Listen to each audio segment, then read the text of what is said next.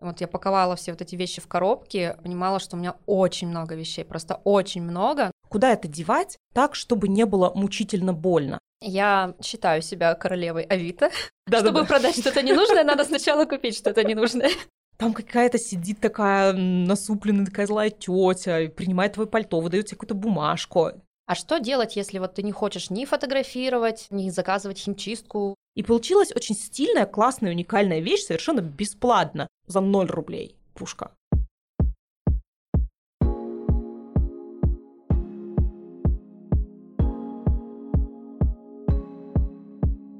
Привет! Вы слушаете подкаст «Гардероб по любви». Подкаст о том, как подружиться со своим гардеробом и найти свой стиль. Такой стиль, в котором именно вы, не подруга, не стилист, не коллега, а именно вы будете жить, любить, заниматься своим делом и чувствовать себя уверенно.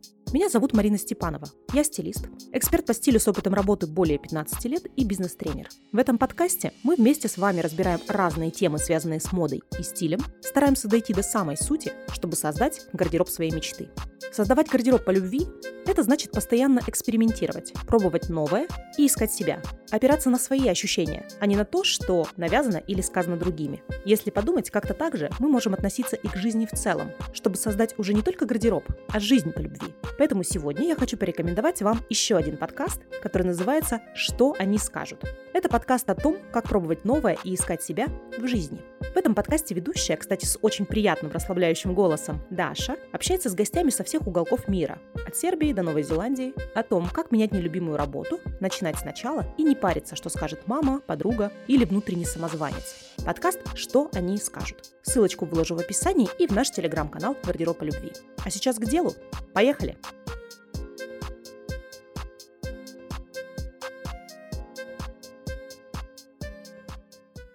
Сегодняшний выпуск у нас будет экспериментальным. Обычно я беру интервью у экспертов, и так бывает, что наши разговоры иногда уходят в какие-то дебри, в какие-то узкоспециализированные темы и что-то такое, что интересно нам, тем, кто в стиле работает. Но на самом деле есть очень много вопросов, которые интересуют каждого и каждую из нас. Что-то такое чисто человеческое, наши общечеловеческие боли, связанные с созданием стиля, созданием имиджа. И сегодня мне хочется как раз попробовать такой формат. Рядом со мной в студии сегодня не стилист, не дизайнер, не человек, который вообще каким-то образом связан со стилями модой. Это Маша. Маша сама себя представит. И, Привет. а, Маша сталкивается со всеми теми ситуациями, проблемами и так далее в создании стиля, с которыми сталкиваемся многие из нас. Как я сказала, этот формат экспериментальный. Мы сегодня попробуем. Мы поговорим про расхламление, про какие-то пути экологичного и грамотного пристроя ненужных вещей. И если этот формат нам и вам понравится, то мы сделаем эту рубрику регулярной. Поэтому подписывайтесь на телеграм-канал «Гардероб по любви», я его реанимировала, и оставляйте свои комментарии. Будем очень рады обратной связи и отзывам. Маш, расскажи о себе. Привет, меня зовут Маша, мне 35 лет, я домохозяйка, еще я работаю в онлайн-школе фитнеса, то есть я работаю все время дома и большую часть времени нахожусь дома. У меня двое детей, у меня есть собака. Еще я в свободное время бегаю, плаваю, то есть мой ареал обитания, моя жизнь вертится между магазинами, школами, садиками, спортзалом и дом. Пару дней назад я переехала. Мне пришлось переехать из квартиры побольше в квартиру поменьше. И это был просто настоящий ад. Я узнала, сколько у меня на самом деле вещей, что их оказывается очень-очень много. Я выставила на продажу свой шкаф платяной. Его купили очень-очень быстро, поэтому пришлось вывалить все вещи на кровать и уже потом разбирать, когда шкаф забрали. Я паковала все вот эти вещи в коробки и понимала, что у меня очень много вещей, просто очень много, но при этом я хожу каждый день в одних и тех же джинсах, ботинках, какой-то удобной куртке, толстовке, футболке и все. А вот эти вот залежи вещей, они просто лежат. То есть процентов 60 я не ношу вообще регулярно. То есть получилось, что ты столкнулась с той ситуацией стандартной, классической, шкаф полон, а надеть по факту нечего, но когда шкаф у нас продается и оказываемся мы без шкафа, то вот все, что его наполняло, оно показывает себя во всей красе. Да, у меня было куплено два чемодана специально для переезда, и я решила, что эти два чемодана будут моим мерилом, что я возьму в новую жизнь, потому что, возможно, у нас будет планироваться переезд еще дальше, Поэтому я начала туда складывать вещи. Я стала убирать из гардероба то, что порвано, испорчено, с какие-то пятна не отстирывающиеся.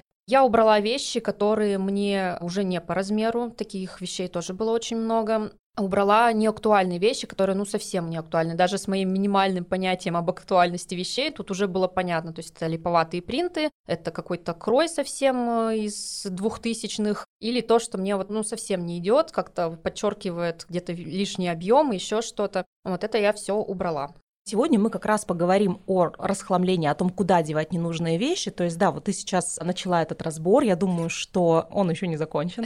Нет, далеко нет. Да, обычно процесс расхламления проходит в несколько этапов. Ну, как правило, сначала мы убираем то, с чем максимально безболезненно мы можем расстаться здесь и сейчас, в чем мы уверены. Дальше вступает в ход так называемые вещи, которые, ну, не знаю, ну, как бы вроде бы нет, а вроде бы да, такое, что жалко. И вот этот вот процесс а, расхламления, он может затянуться, и это совершенно нормально Вообще, какое-то время назад я писала на своем сайте статью, куда девать ненужные вещи. Как раз то, что остается вот после такого расхламления, куда это девать так, чтобы не было мучительно больно. Все способы в этой статье я разделила на четыре группы. Ну, во-первых, это продать. Во-вторых, это кому-то отдать, в том числе на благотворительность. В-третьих, отнести их на переработку. И в-четвертых, дать им второй шанс в нашем собственном доме или в нашем собственном гардеробе. Сейчас в этом выпуске мне тоже хочется создать такой полный гайд по вот этим вот способам пристроя ненужных вещей. Мы пройдемся по всем пунктам, расскажем о тех возможностях, которые есть, поделимся нашим опытом, что мы реально использовали, и это все снабдим всякими полезными советами и лайфхаками, как сделать так, чтобы вещи проще уходили, быстрее уходили. И, ну, давай мы начнем с тобой с перепродажи собственных вещей. Вообще, Маш, ты продавала свои вещи, сталкивалась с такой историей?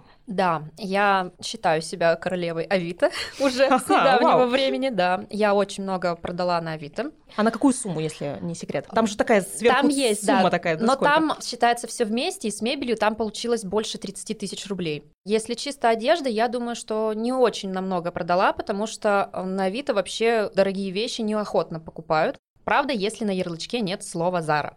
Если есть на ярлычке... Волшебный да, пароль. Это волшебный пароль. Все, что угодно, что выпущено Зарой, разлетается просто как горячие пирожки. Я выставляла шубу из искусственного меха, она была в довольно плохом состоянии, я об этом сразу предупредила на платформе. На нее было просто рекордное количество просмотров, больше нескольких тысяч за буквально неделю. Я, когда уже ее продала, подумала, что, наверное, я продешевила. И я заметила, что люди стали пользоваться вот этой вот э, темой, как на разных платформах писать ключевики. Например, пишут «продаю бомбер такой же, как в Zara». То есть вот ты продавал через Авито, а как-то еще? Я попробовала зайти на Юлу, но там как-то очень все плохо.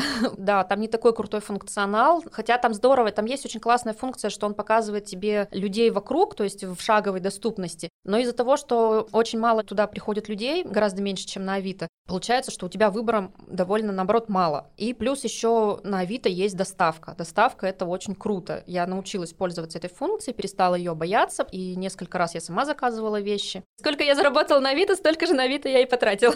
Я с темой перепродажи своих собственных вещей столкнулась года три или четыре назад. Раньше всегда я отдавала какие-то свои ненужные вещи сестре. О том, как вообще отдавать ненужные вещи, это будет наш следующий пункт, да? Я всегда отдавала ненужные вещи сестре, а тут так вышло, что наши с ней размеры стали разные, и, в общем-то, мои вещи стали уже ей не востребованы. Я выставляла раньше на Авито и на Юле, и вот тогда Авито практически не работала. На Авито уходили всякие вот техника бытовая, какие-то гаджеты, пазлы мы какие-то продавали тогда, я помню.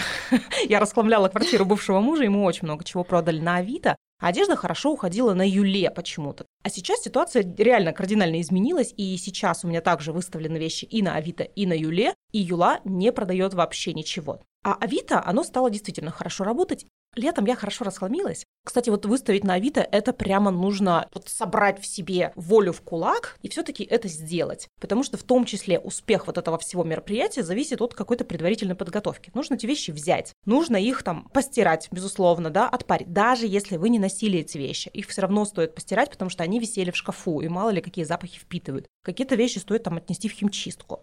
Ну и нужно сделать красивые фотографии. Делая любые фотографии, фотографии в соцсети, фотографии в Тиндер, фотографии на Авито, любые фотографии, нужно всегда помнить о том, что у нас в мире сегодня миллион всякого контента. И человек, который вот смотрит, он не только ваши фотографии видит, он видит огромную кучу фотографий. Забивая, например, ботинки, он получает сотни там этих ботинок, и, конечно, у него глаз будет цепляться за те ботинки, которые сфотканы хорошо. То есть вещь нужно как-то красиво сфотографировать. Лучше на себе, селфи, прямо, сбоку, там, со спины, несколько ракурсов. вообще идеально. Я также собралась, все это дело отпарила, перефотографировала, подошла к этому ответственно, поставила лампу для селфи, все, сделала хорошие фотки, сделала описание, это отдельная история, нужно про каждую вещь что-нибудь немножечко написать. Очень часто задают вопросы, типа, выставляешь обувь, спрашивают, а сколько сантиметров постельки? Выставляешь шубу, спрашивают, а какая у нее длина, измерьте, пожалуйста. Так вот, я понимаю, что мне совершенно не хочется отвечать вот на все вот эти вопросы, и я заранее старалась все вот это вот дело замерять. И вот летом очень активно, прям очень бойко шла продажа, что-то я, мне кажется, напродавала тысяч на 15 за один Ого. месяц, как-то вот прям хорошо так пошло. Вот еще какую я прикольную такую штуку сделала, мне, кстати, понравилось, и можно это использовать как лайфхак. Я сфотографировала вещи целиком гардеробной капсулой. Несколько низов было, несколько верхов. Сфотографировала все в целом. Написала «гардеробная капсула» пакетом.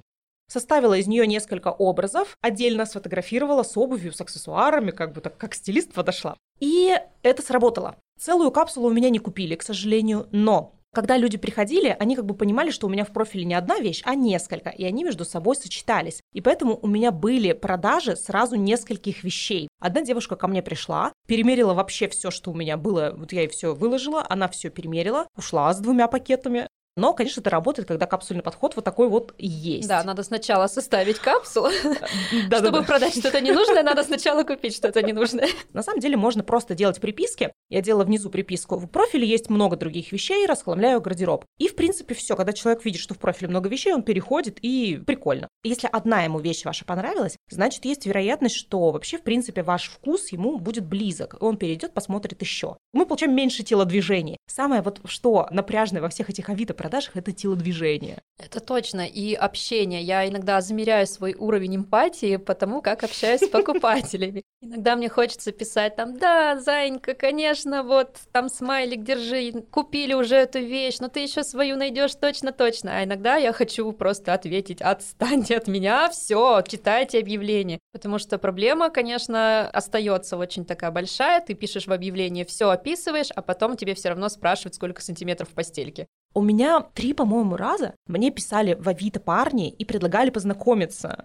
Вот это уровень! Это же как надо было сфотографировать вещи, чтобы Авито стал Тиндером. Да, у меня было очень много вопросов. Ну, когда первый раз, я думаю, ну так, наверное, какая-то случайная такая пташка залетела. Но когда это было три раза, я думаю, ой, так я давай спрашивать у людей, у знакомых, это вообще что за ерунда такая? Почему со мной знакомиться на Авито, да? И мне рассказали, что, оказывается, действительно, Авито сейчас некоторые парни рассматривают как сайт знакомств. Они не случайно попадают да, на картинки с женскими костюмами, а у меня был такой вопрос. Оказывается, некоторые парни реально рассматривают это как площадку для знакомств, потому что по фотографиям, да, как они говорят, видно замужем, не замужем, дети, не дети. Дальше видно примерно, как у девушки дома, а из этого тоже можно сделать какие-то выводы, порядок, непорядок. И дальше там девушка не использует какие-то фильтры. Там вот она такая, какая есть в жизни, вот реально с реальной фигурой. Поэтому вот Чего бы нет, написал на удачу. Десяти написала, одна откликнется. Ну, по сути, это очень даже здравый подход. Парни, записывайте. Ну и да, вот очень хорошо сейчас в ситуации вот этого ухода брендов такого большого работает как раз название брендов. Еще это очень большой азарт. Там появились э, звезды, рейтинг. Во-первых, это, конечно же, сразу, когда ты хочешь что-то купить, ты смотришь, мошенник это или нет. Но лично для меня это было вот прямо такой азарт, что у меня что-то покупают, и я прошу оставить отзывы. Вот у меня там сейчас пятерочка, и это очень здорово, это очень интересно, это очень подбадривает, и как раз тебе больше интересно выставлять красивые вещи, красиво сфотканные, писать хорошее описание. Ну, вот какая-то такая обратная живая связь, кроме денег, это очень здорово.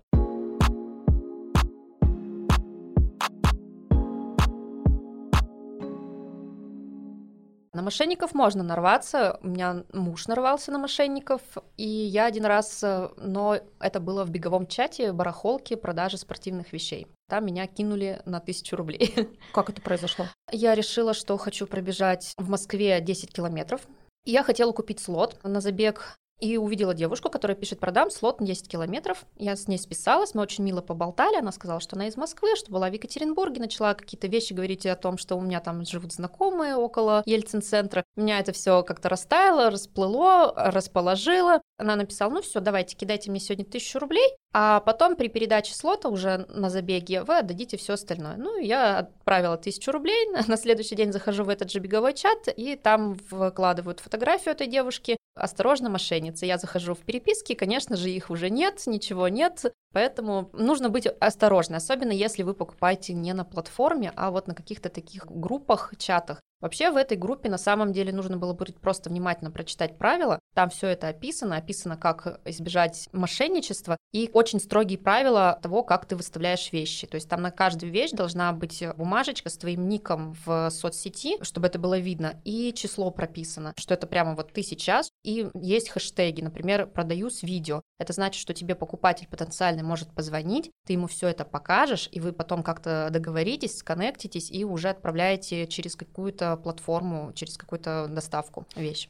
Ну, кстати, да, это правильно, потому что другой способ для перепродажи вещей это вот как раз всевозможные чаты, барахолки в разных соцсетях, в Телеграм вот сейчас тоже много такого. Но они чаще всего бывают как раз специализированные, допустим, да. спортивное оборудование, вот подкастерское оборудование, бывает по бытовой технике, бывает по каким-то мамским детским вещам, вот такие вот чаты. Вот с одеждой конкретно, чтобы это был успешный проект, такая группа была раньше на Фейсбуке, Просто инициативные девушки объединились, создали такое сообщество, оно было закрытым, туда был вход только по приглашению, поэтому получается, что случайных людей mm-hmm. там не было. Это в том числе как раз отсеивало возможных мошенников. Там сначала были знакомые, потом знакомые приглашали знакомых, знакомые знакомых, знакомые знакомых, и вот так вот по снежному кому. Но потом, э, рано или поздно, вот эта группа да, затухла. почему она затухла? Что, а там, с ней случилось? А там вообще сменились модераторы. Была действительно жизнь, все кипело, все бурлило, но в какой-то момент сменились модераторы. И, как мне кажется, они выбрали там неправильную политику модерации они начали писать очень много постов с просьбой удалять старые вещи, то, что у вас уже продано, ну или то, что больше не продается, то, что больше не актуально. И это стало душно, что ли, как-то выглядеть, и уже атмосфера была не та.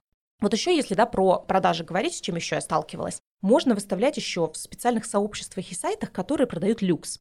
Поэтому, если у вас есть что-то такое люксовое, особенно если сохранена коробка, чеки, упаковка, там, пыльники для сумок и так далее, все вот это больше шансов продать, нежели, допустим, вещи масс-маркет. Ну и плюс, когда мы заморачиваемся с продажей сумки за тысячу, скажем так, выхлоп от этих действий, он совсем не такой, если бы мы заморачивались с продажей сумки за 50 тысяч рублей. Там действия плюс-минус те же, но выхлоп уже существенно поинтересней. Это онлайн-комиссионки, их найти можно в сети. Ссылочки на некоторые я повыкладываю в описании к выпуску. Онлайн-комиссионки предлагают в том числе услугу аутентификации. Они определяют подлинность вещей ты будешь уверен, что ты купил действительно брендовую сумку, а не подделку, потому что это еще одна проблема в таких перепродажах. А вот эти платформы онлайн-комиссионки, они сами занимаются предпродажной подготовкой? Или тебе все равно придется фотографировать? Да, тебе все равно придется фотографировать, да. А что делать, если вот ты не хочешь ни фотографировать, ну там, грубо говоря, не заказывать химчистку, не делать вот этих больших телодвижений, особенно снимать, фотографировать, выстраивать И свет. Описание все вот описание, это Описание, просто угу. хочешь э, получить деньги. Что тогда нужно делать? Вот самый простой способ, если не хочется заморачиваться, это живые настоящие комиссионки.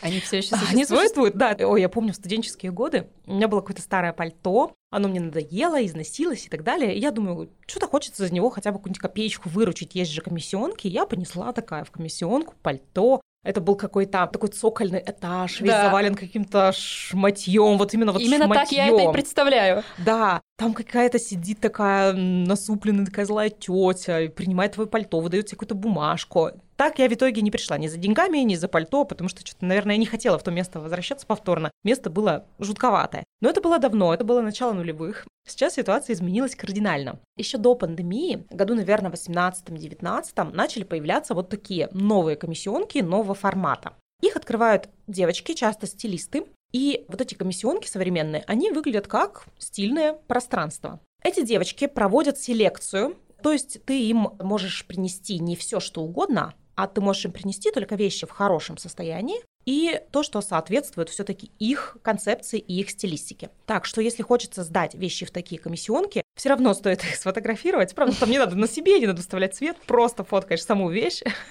чтобы ее либо взяли, либо нет. Так что они вещи отбирают, они выставляют цены, и они их продают. То есть весь вот этот вот геморрой, скажем так, по продаже вещей, они берут на себя. Такие комиссионки есть, я уверена, в каждом крупном городе. И самый простой способ найти их – это зайти в запрещенную социальную сеть на территории Российской Федерации в Инстаграм, набрать хэштег комиссионка и ваш город. Например, комиссионка ЕКБ, комиссионка МСК, комиссионка СПБ. И выйдут посты с этими как раз комиссионками. Взять несколько, которые ближе к дому, соответственно, списаться, посмотреть, что они принимают. По ощущениям, большинство из них работают как раз с брендовыми вещами. Но есть комиссионки, которые работают в том числе с масс-маркетом. Какие-то вещи наших локальных российских брендов сейчас тоже очень активно и покупают, они востребованы и покупателями, и комиссионками.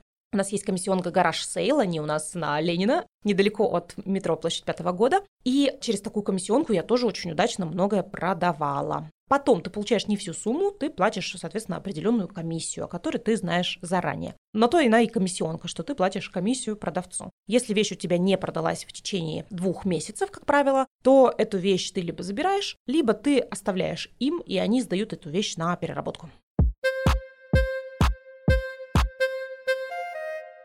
А вот, Марина, ты сказала комиссионка, которая называется garage sale. И я сразу вспомнила, что такое вообще garage sale. То есть это когда ты просто из гаража, грубо говоря, продаешь свои вещи. Как это вот сейчас? Актуально, не актуально? Можно ли это устроить? Как это работает? Вообще у меня тоже есть такой опыт. Однажды мы собрались с подругами и устроили вот такой вот garage sale. Нам это было проще тем, что все мы стилисты, и мы в том числе пригласили своих клиентов принести свои вещи после разбора. Все у нас такое получилось что-то между garage sale ом и комиссионкой на один день. Мы приглашали людей, было достаточно много у нас и продаж, и посетителей. Люди были довольны, уходили с пакетами. Нет, прошло это очень классно у нас. Плюс я там что-то немножко порассказывала. Была мини-лекция вот на этой вот гаражке. Ну и мы общались, пили чай, вроде даже шампанское приносили. Так что вот garage sale – это такая хорошая возможность, если у вас много друзей или много подписчиков в соцсетях, по ощущениям сейчас такое после пандемии время офлайн тусовок, и люди любят собираться, тусить, общаться. Можно это совместить приятное с полезным.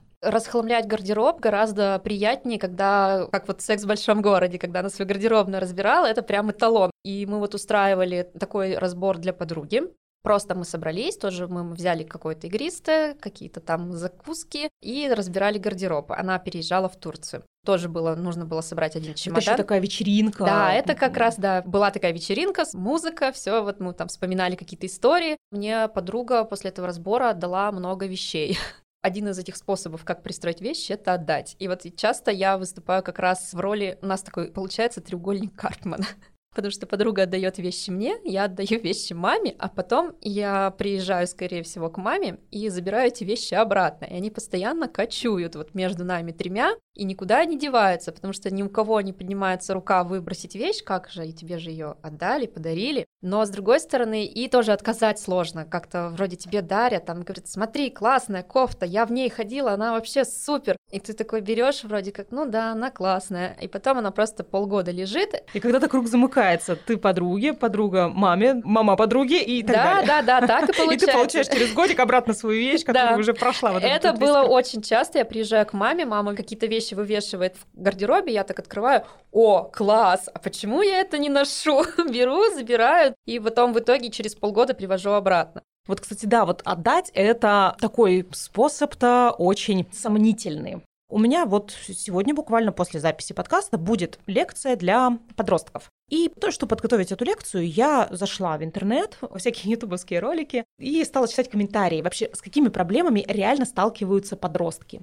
Самая главная их гардеробная проблема в том, что вещи отдают родственники, друзья, старшие братья, и нужно вот за кем-то донашивать. То есть кто-то вещи отдает, Ребенок должен это носить, подросток, а у него уже свой вкус начинает формироваться. У него и возраст такой, когда хочется быть привлекательным, когда хочется самовыражаться, но он должен вот этого донашивать. И он просит родителя, мол, купи мне что-нибудь еще, а родитель говорит ему, так у тебя же много всего, там тетя Таня отдала, ну ж хорошее, это добро. Конечно, когда донашивали вещи мы за кем-то из старших родственников, те, кто вырос в 90-е, да, мы не имели такого разнообразия и такой насмотренности, как сейчас. И, в принципе, деваться было некуда, потому что кроме отданных сапог у тебя было других альтернатив. Да, у тебя либо нет сапог, либо отданные сапоги. Ты носишь отданные, потому что тебе нужно в чем-то просто тупо ходить. Сейчас, к счастью, да, у нас редкие такие ситуации, когда совсем нечего носить, когда нечего носить, да, люди попадают в трудную жизненную ситуацию, это вопрос благотворительности. Сейчас тоже есть, и немножко попозже я и этого коснусь. Поэтому отдать это такой, знаете, момент специфический. Мы как бы избавляемся от вещей и вроде бы освобождаем свой шкаф и такие, фух, я молодец, Переложили ответственность на другого да, человека. переложили ответственность на другого человека. Другой человек, испытывая чувство, что-то смешанное между виной там, и благодарностью такое, да, представляется сразу из мемов такой дедушка, который улыбается. Да, да, да. Все хорошо, вот эта вот улыбка. Ты с таким лицом этого дедушки из мема берешь эту вещь, да, спасибо, она хорошая и складываешь ее в свой шкаф. Но получается, что это такая, знаете, медвежья услуга-то по отношению вот к тому человеку, которому мы отдаем, будь то подросток или какой-то наш родственник, неважно.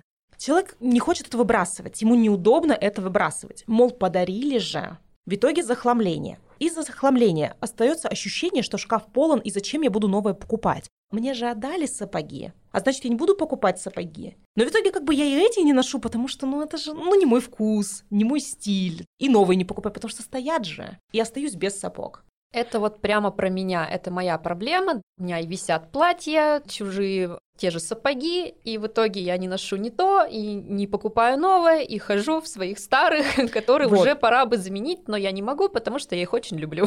Да, и поэтому вот это вот отдавание, оно создает вот эту иллюзию заполненного гардероба. И ладно, ты знаешь о вот этих любимых платьях, потому что они твои любимые, ты их носишь, и они отрабатывают свой ресурс. Здесь все хорошо. Но другие это вещи не отрабатывают. И вот когда у нас вещей очень много, и многие из которых отданы кем-то, ну, попали к нам не по нашей воле, мы забываем о наших, тех, что выбирали мы. И мы просто вот в этом хаосе не можем выбрать, что нам носить. Ну, грубо говоря, открываем гардероб утром. Нам нужно бежать. У нас остается время, там, час на то, чтобы собраться. Мозг вообще никак не хочет думать, что надо что-то сейчас какой-то комплект составлять. Мозг хочет думать, а ребенка тут в садик, тут в школу, тут что поесть, тут собаку выгулять. Здесь главное не опоздать, вот взять это, это, это, это. Ну, короче, миллион всяких мыслей в голове по утрам, но только не составить комплект. Признайтесь, поднимите руку, как говорится, кто собирает комплекты с вечера или на неделю на все. Боюсь, что леса рук у нас не окажется. Хотя это очень правильный способ, как носить каждый день разные. Вот форму я собираю с вечера. Действительно, ты с утра не думаешь о том, что носить, если с вечера собрал. Но кто из нас, действительно, из взрослых, собирает вот такие комплекты с вечера? Да мало кто. И вот мы вот в этом вот во всем вот этой круговерте открываем шкаф,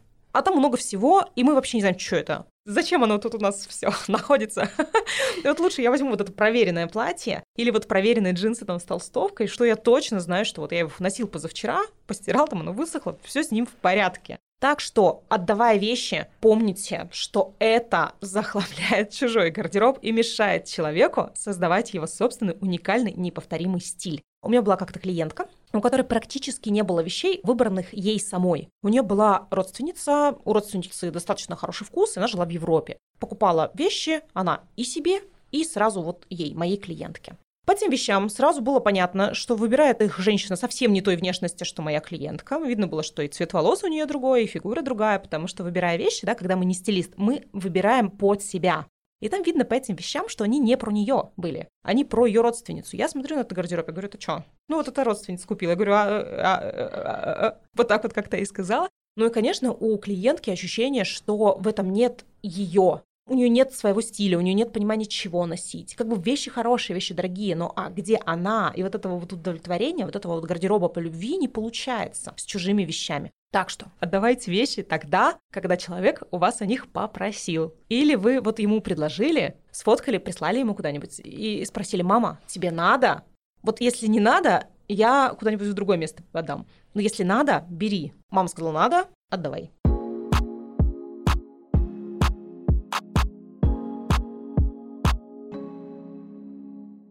Если мама сказала не надо, то куда мы понесем эти вещи? Тогда уже вопрос про переработку. Ну и перед тем, как переработку, хочу сказать еще про один способ пристроя вот этих вот вещей куда отдать. Есть так называемые swap-вечеринки. Они время от времени проводятся. Ельцин-центр проводил такое на экологичном мероприятии. Мега, Мега проводила, да. Совсем недавно в Меге еще был swap подарков от бывших. Прикольная такая. О, это очень круто. Я где-то в телеграм-канале, да, увидела такое. Swap — это такая вечеринка, куда мы приносим свои вещи, но не продать, как garage sale, да, а просто отдать или поменяться. Прикольный такой способ, потому что это как раз способ отдать ну, добровольно люди это так просто не возьмут. Здесь уже другой вопрос, как не набрать лишнего, но это не тема сегодняшнего разговора. Это точно. Да, а для расхламления вот своп использовать можно, это прикольная площадка. Однажды был своп в Меге, я на нем как раз выступала, составляла капсулу, и при мне был очень прикольный такой кейс. Девушка, значит, принесла отдать пальто, винтажное, какое-то просто такое зеленое винтажное пальто, такие откровенные конец 90-х. Пришла другая девушка, она такая, вау, прикольное пальто. Оно ей подошло по размеру, по цвету. Там же на свопе работал художник, Никита Руфас. Он разрисовывает одежду в стиле граффити. Значит, эта девушка взяла пальто, Никита Руфас ей его разрисовал, нарисовал огромное граффити на всю спину, и получилась очень стильная, классная, уникальная вещь, совершенно бесплатно. Что для одной ненужное мамино, скажем так, пальто, то для другой кастомизированный винтаж за 0 рублей. Пушка. Это шикарно, да. Я бы тоже взяла. Такие свопы можно искать в различных городских телеграм-каналах, подписаться на какие-нибудь каналы вашего города, которые сообщают о разных тусовках, мероприятиях и так далее. Обычно про свопы как раз закидывают информацию вот в такие места. То есть мы договорились, что продаем мы вещи новые, да, хорошие, с бирками в хорошем состоянии. Отдаем мы только то, что действительно нужно тому человеку, который это берет, не спихиваем. И если мы хотим отдать на благотворительность тем, кто нуждается, к вопросу благотворительности, да, сейчас, с учетом всех вот этих вот текущих событий, это стало еще актуальней. Вообще благотворительность одежная, она в принципе всегда актуальная, потому что есть у нас люди, пострадавшие во время наводнений, пожаров, других каких-то сложных жизненных ситуациях. Есть люди, которые попали в трудную ситуацию, например, там матери с детьми, отцы многодетные с детьми и так далее. Часто это как раз вопросы детской одежды. Это бывают люди пожилого возраста, да, это бывают люди без определенного места жительства. Но сейчас это еще и беженцы. Если мы хотим вещи на благотворительность отдать, нам тоже здесь стоит помнить, что какую-то нашу заношенную куртку не надо отдавать. Представьте себе, что если ваш какой-то родственник, не дай бог, но попал в сложную жизненную ситуацию, вот что бы вы смогли ему отдать? Вот что бы вы смогли ему отдать, чтобы вы готовы были получить, то и другим отдавайте. Отдать вещи – это же не про то, что вот избавиться и душу свою как-то облегчил такой, я избавился от вещей, отдумайте дальше сами, делайте с ними, что хотите. Я, значит, спокоен. Это как взял где-нибудь в фастфудочной какую-нибудь газировку без сахара, такую ноль калорий, и гамбургер, и думаешь такой, а, я молодец. Я питаюсь здоровым питанием. Я покушал. Да, ну я здорово покушал, я хороший, да-да-да. И вот здесь также, типа, я вещи спихну на благотворительность, я молодец, а то, что это вот что-то такое драное не нужно, не надо. Да, надо еще думать, что люди действительно попали в тяжелую ситуацию, и эти вещи им нужно одеть прямо сейчас. И это, скорее всего, не должны быть какие-то шифоновые кофточки, сарафанчики, потому что они не для чего. Людям нужно просто одеться, потому что неизвестно, в каких условиях они сейчас существуют, живут, спят, э, едят. Да, тут именно функциональные вещи. То есть это верхняя одежда, обувь, джинсы, спортивные костюмы, свитеры всякие. Действительно, да, Я что можно оставляла сейчас. Такие вещи около жизнь мартов. У нас есть такие крючочки, где написано: здесь вы можете оставить теплую вещь. Вот я оставляла шапки, я оставляла какие-то куртки, которые уже не ношу, и оставляла свитера. Я вот как раз взяла один свитер, он был у меня короткий, для джинсов завышенной талии, я на него посмотрела, подумала, нет, наверное, этот не стоит оставлять свитер, потому что, ну, кому он пригодится? Есть у нас еще специальные различные центры, которые занимаются благотворительностью, собирают такие вещи. Эти места можно найти. Ссылку тоже дам. recyclemap.ru. Это Greenpeace собирает разные пункты, куда мы можем относить вообще разные фракции на благотворительность и на переработку. Очень полезный такой ресурс. Заходишь на сайт, можно выбрать локацию, да, город, и выбрать фракцию, которую ты хочешь сдать. Выбираем, допустим, Екатеринбург, выбираем одежду, выбираем обувь. У тебя выходит куча точек, куда ты их можешь принести. И там есть пункты по переработке, прием на переработку, и есть вот как раз точки для благотворительности. Можно найти ближайшую к себе точку, позвонить или написать им, уточнить условия, что им нужно сейчас, и отнести. Как правило, у них еще бывают сборы срочные для определенных ситуаций. Например, случилось какое-то стихийное бедствие, где-то случилось наводнение, сейчас вот весна, это может быть, к сожалению, да, летом случаются пожары. Вот что-то случилось, и они выставляют так и так, нужны вот такие-то вещи, такого-то размера, обувь такая-то, такой-то возраст и так далее. Вот я в огне вот этого переезда, к сожалению, не могла отслеживать адресную вот такую помощь, все эти пункты, поэтому я относила в такие многофункциональные пункты, где можно принести любую вещь, даже, например, из испорченную, просто положить, и уже потом волонтеры занимаются сортировкой и отсеивают то, что можно носить, либо продают на какие-то благотворительные секонд-хенды, а то, что невозможно использовать, уже отправляют на переработку. Сейчас действительно во многих крупных городах, даже, наверное, во всех, и во многих уже не крупных городах, стали работать компании, которые принимают вещи и сами их сортируют. Самый вообще первый выпуск подкаста моего, это было как раз интервью с создателями проекта «Вещь добра». Аналогичные проекты есть в других тоже городах. «Собиратор», «Второе дыхание», «Спасибо», питерское. То есть разные такие фонды Вещеворот. по России. «Вещеворот», Челябинский, да-да-да. Их много, их тоже можно найти на сайте Recycle Map. Ну и вот такие проекты собирают вещи. Они расставляют контейнеры по городу, куда ты сдаешь вещи в пакетиках, пакетик завязываешь, вещи в них постираны, они уже сами сортируют. Они направляют что-то на благотворительность, и есть отдельная категория – это вещи на переработку. И то, что не нужно никому, то, что уже износилось, плохое, там, не в ресурсе, пятна, там, не актуальное очень, это все сдается на переработку, и вещи получают вторую жизнь. У нас в России до сих пор с этим, ну, не так все просто. Вообще, по статистике, лишь малый процент вещей отправляется на переработку. До сих пор мы многое сдаем на свалки. Я как-то помню, это был просто для меня шок такой. Мусорка наша, да, у дома. Обычные вот эти контейнеры для бытовых отходов. Пол контейнера – одежда, вот она просто вот завалена, и она вываливается из ящика. Я даже это сфотографировала, думаю, что, господи, что за ерунда такая творится. Вот многие об этом, казалось бы, говорят. Ведь это вот так очевидно. Сортировать отходы, ладно, это отдельная такая история, некоторым трудно. Время, там, место и так далее. Но одежда, это же так просто. Взять одежду, постирать в пакетик, в специальный контейнер. Почему они ее выбросили? Во-первых, мне кажется, это недостаток информации. Например, я долгое время не знала, что у нас э, вот эти контейнеры есть и что их можно отнести. Контейнер находится рядом с моим домом в шаговой доступности. Но о нем я узнала недавно, совершенно случайно, когда мы проходили мимо, я его увидела. Мне кажется, здесь все равно нужно об этом говорить как можно больше. Я тоже сортирую мусор, но сейчас, когда у меня муж в отъезде, мне это сложно делать, потому что в шаговой доступности сейчас нет. Мы раньше отвозили все в Мегу. И туда же мы отвозили разные вещи. Но теперь, когда я не могу отвозить, то я занимаюсь переработкой сама. Я многие одежду, особенно вот старую детскую, использую как тряпочки, потому что это очень удобно. Она небольшого формата и трикотажная.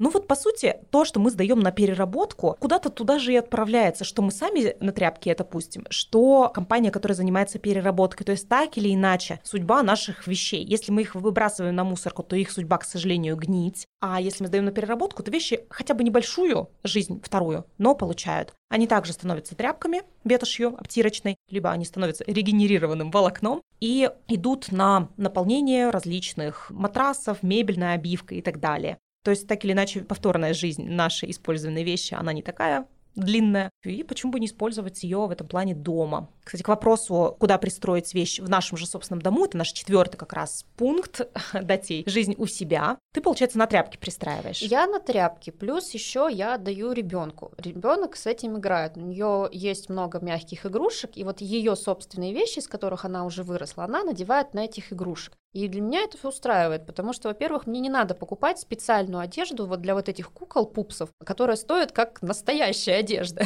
Почему нет? Вот, пожалуйста, бери и играй. Прикольно, кстати, да. Да, она занимается вот таким вот творчеством, и это совершенно бесплатно. И когда была ребенком я, я шила куклам всякую одежду, и у меня тоже в ход шла одежда. Но бывает, что я наглым образом брала одежду у родителей, у бабушки и шила из того, что они не выкидывали. Но вполне себе такой вот способ пристроя ненужных вещей — это отдать их ребенку своему или не своему для вот какого-то такого творчества. Ну и, наконец, вот какую-то одежду, которая у нас остается, мы можем кастомизировать. Вот это вот сейчас достаточно актуальная такая история. То, что мы раньше в советское время называли перешить, переделать, пустить на коврики, сшить сумку из старых джинсов. Сейчас это upcycling или кастомизация. Кастомизация — это когда мы берем вещь и как-то ее декорируем, украшаем, вышиваем, разрисовываем, делая ее индивидуальной. А upcycling – это когда мы делаем какую-то новую вещь из старой. Допустим, мы из джинсов шили подушечки. Ты что-то такое делаешь? Да, у меня был домашний костюм пижамный, трикотажный, просто мной обожаемый, очень удобный. И однажды я чистила ванну, и вот у меня футболка, она очень свободная, и она как бы упала на эту ванну, и там остался такой след от белизны, то есть от этого чистящего средства. И он изменился цвет. Ну, я недолго думая взяла, нашла на ютьюбе, как вот сделать вот этот тайдай, скрутила все это, мы с дочкой как раз вместе этим занимались, спалили там белизной, в общем, все это сделали, и теперь я продолжаю носить этот костюм, он уже совершенно другой, он был домашний, и он выглядит, кстати, прикольно. Его можно даже на пляж надеть, там, допустим, просто в какое-то тепло и ходить. Кастомизированный, классный, я его все еще люблю. Прикольная история. Я тоже в детстве кастомизировала вещи. Так или иначе, хотелось выглядеть как-то по-другому, как-то не так, как все. Вот этот внутренний стилист как-то прорывался наружу. И я тогда помню что-то пришивала. У меня были простые юбки. Была, помню, простая юбка-карандаш, на которую я сделала такой узор в виде цветов из пайеток. Весь день я мучилась с учетом того, что не очень я хорошо работаю руками, но получила авторскую юбку, которую носила с удовольствием. Ну, тогда это было от необходимости. Сейчас я просто это люблю. Возможно, потому что этот тренд, конечно, это на меня влияет.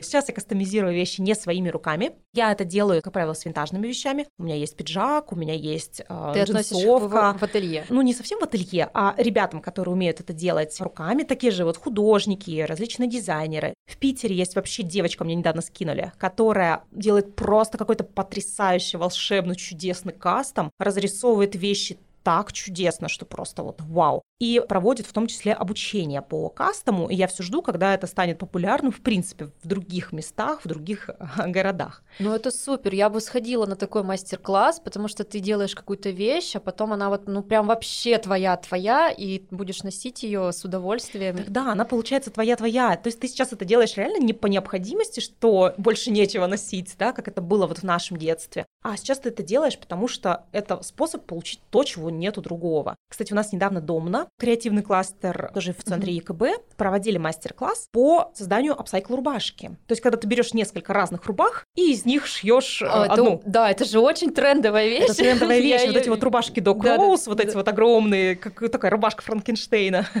Да, то есть это можно было сделать своими руками. То есть такое делается. О, это супер.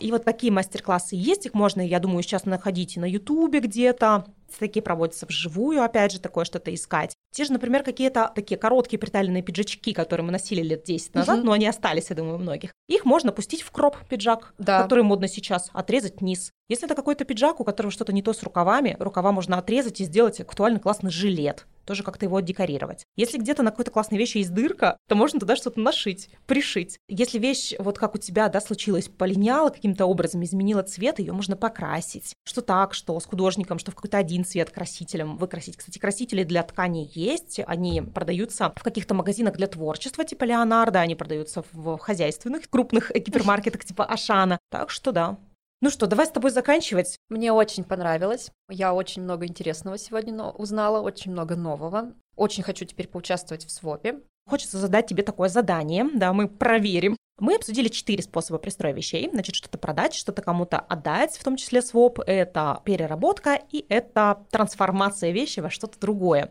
В течение ближайшей недели попробуй пристроить каждым из этих способов хотя бы одну вещь. Очень классно, если у тебя получится найти какие-то новые пути, те, что ты еще не пробовала. Например, попробовать пообщаться также с комиссионкой, найти какой-то своп, если удастся вот найти что-то подобное. Пристроить вещь туда, куда ты еще не пристраивала. Окей? Да, хорошо, отличный челлендж, Всё, попробуем. неделю, да, даем тебе неделю, через неделю ждем от тебя отчет и выложим этот отчет у нас в телеграм-канале «Гардероб по любви». Все ссылки тоже будут в описании. Маша, спасибо тебе за разговор. Я надеюсь, что он был для тебя полезен, содержателен. И услышимся. Спасибо, что пригласила. Было очень здорово.